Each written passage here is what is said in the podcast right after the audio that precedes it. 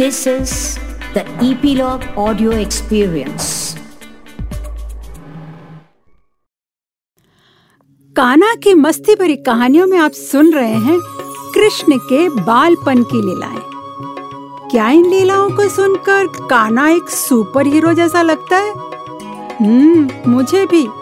और ऐसा भी लगता है कि सभी राक्षस किसी न किसी गलत आदत या अनर्थ का प्रतिनिधित्व करते हैं। मतलब उनको सिंबलाइज करते हैं। और काना उसने तो खेल ही खेल में उन सबको खत्म करके उन्हें फ्री कर दिया। तो चलिए, आज हम सुनते हैं काना की एक और मस्ती भरी लीला, ब्रह्मांड दर्शन। पूतना शक्टासुर और तृणावर्त, तीनों मायावी राक्षसों की घटनाओं को सुनने और जानने के बाद मथुरा में काना के पिता वसुदेव, उन्होंने अपने कुल पुरोहित महर्षि गर्ग मुनि से विनती की कि वे गोकुल नंद महाराज के यहाँ जाकर काना के भविष्य की गणना करें। वसुदेव जी यदुवंशी कुल के थे और इस कुल के राजगुरु थे महर्षि महामुनि गर्ग। महामुनि गर्ग ज्योतिष के प्रकांड विद्वान थे। उन्होंने कृष्ण के जीवन पर आधारित संस्कृत में गर्ग संहिता नाम का ग्रंथ भी लिखा था, जो बहुत लोकप्रिय है। गर्ग संहिता न केवल ज्योतिष पर आधारित शास्त्र है, बल्कि इसमें कृष्ण की लीलाओं का वर्णन भी किया गया है। वसुदेव जी की प्रेरणा से महर्षि गर्ग एक दिन गोकुल में नंद बाबा के घर आए। उन्हें देखकर नंद बाबा को बड़ी प्रसन्नता हुई।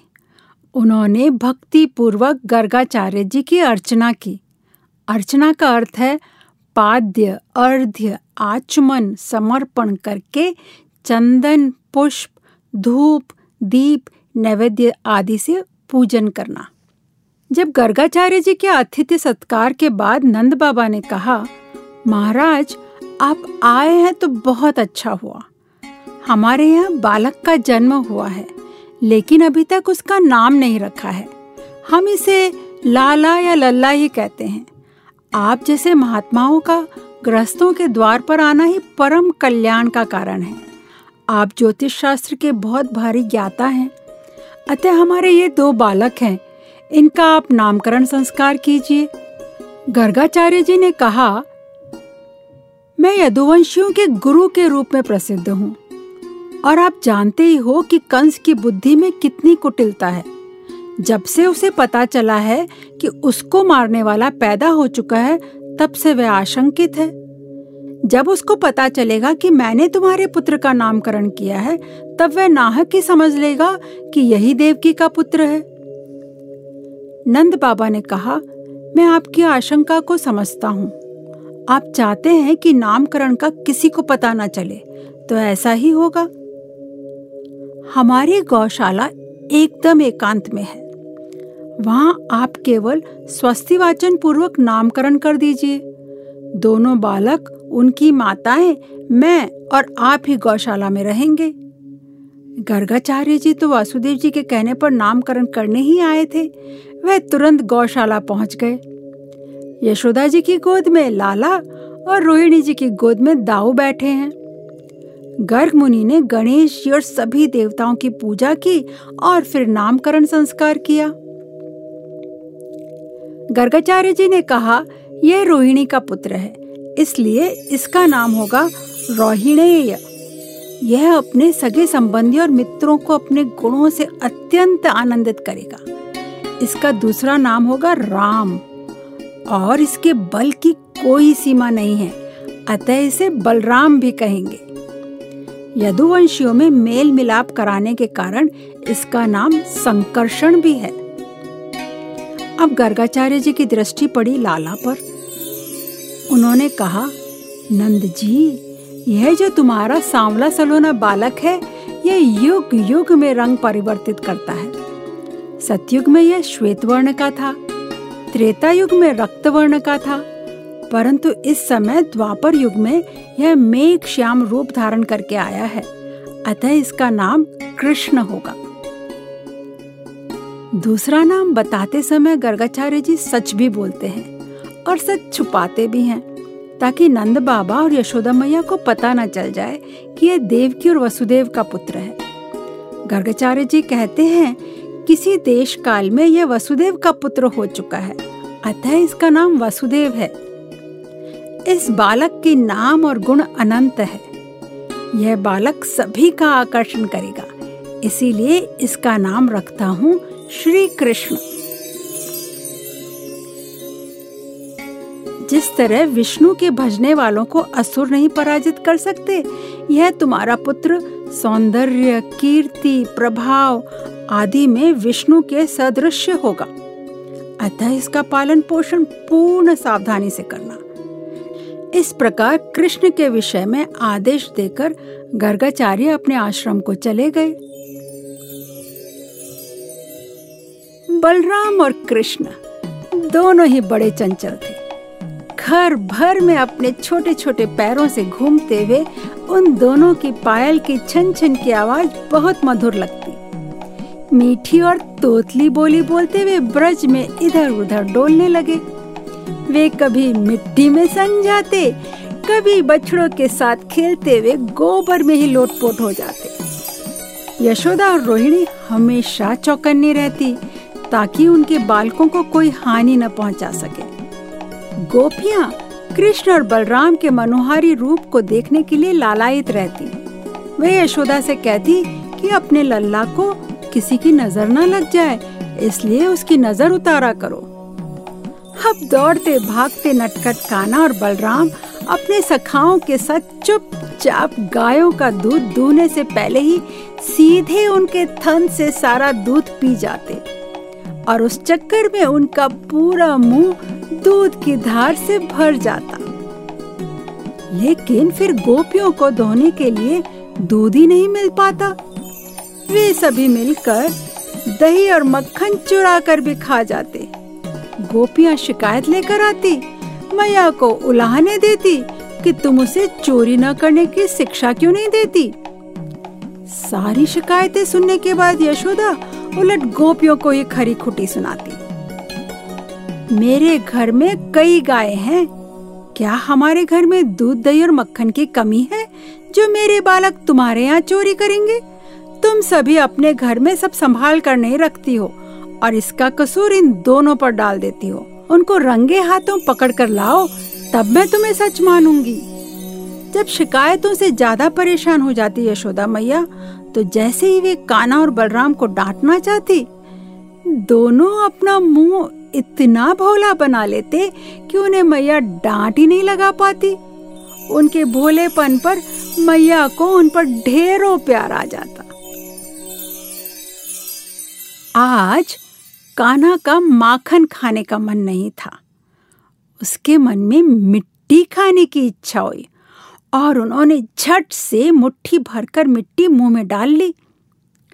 श्री दामा जो एक गोप बालक थे, उन्होंने काना को मिट्टी खाते देख लिया।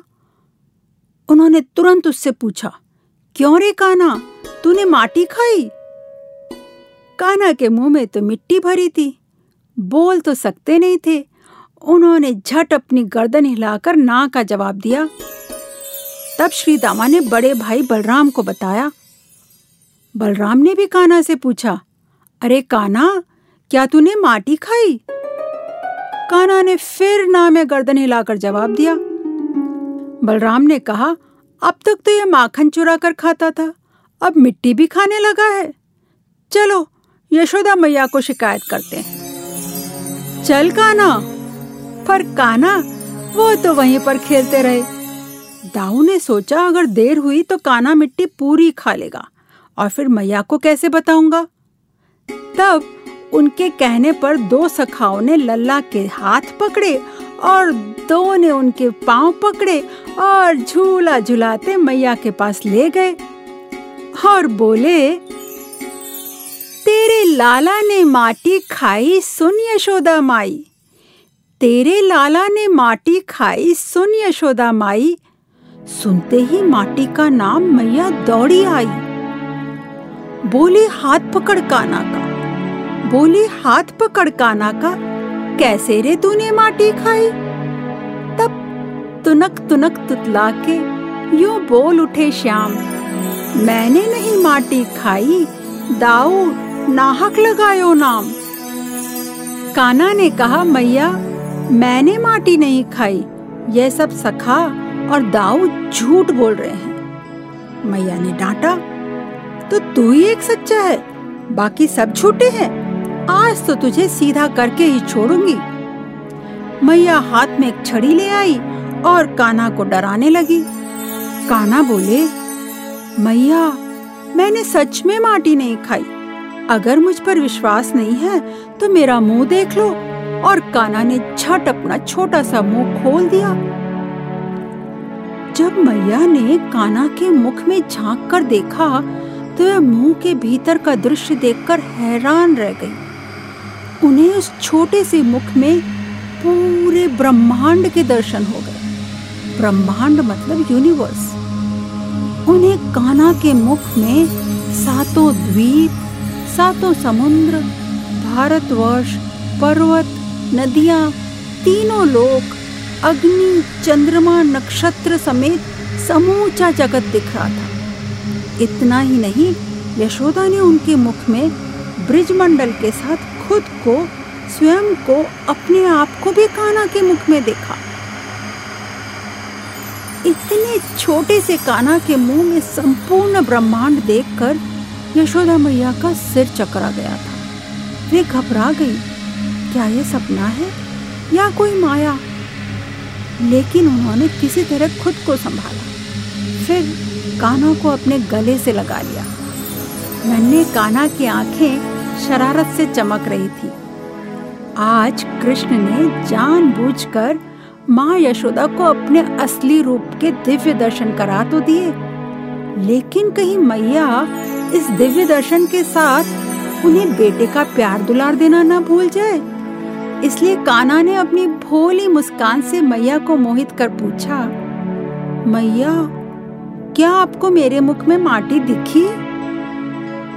उस भोली मुस्कान में यशोदा मैया ब्रह्मांड देखने की बात भूलकर सखाओं को प्यार से झिड़कते हुए बोली, मेरा लल्ला सच कह रहा था, उसने माटी नहीं खाई, तुम नाहक ही उसे परेशान कर रहे हो। और फिर उन्होंने काना को अपनी गोद में बैठा लिया और उसे प्यार करने लगी। ये थे नटखट, शैतान, गोपाल, लाला, काना, कृष्ण सबके प्यारे और दुलारे। पता है, शरारती काना ने अब यशोदा मैया को इस तरह परेशान किया कि मैया को आखिर उन्हें रस्सी से बांधना ही पड़ गया। अरे, फिर क्या हुआ? जानेंगे अगली कड़ी में। सुनते रहिए काना की मस्ती भरी कहानियाँ, ईपीलॉग मीडिया वेबसाइट और अपने फेवरेट पॉडकास्ट स्टेशन पर।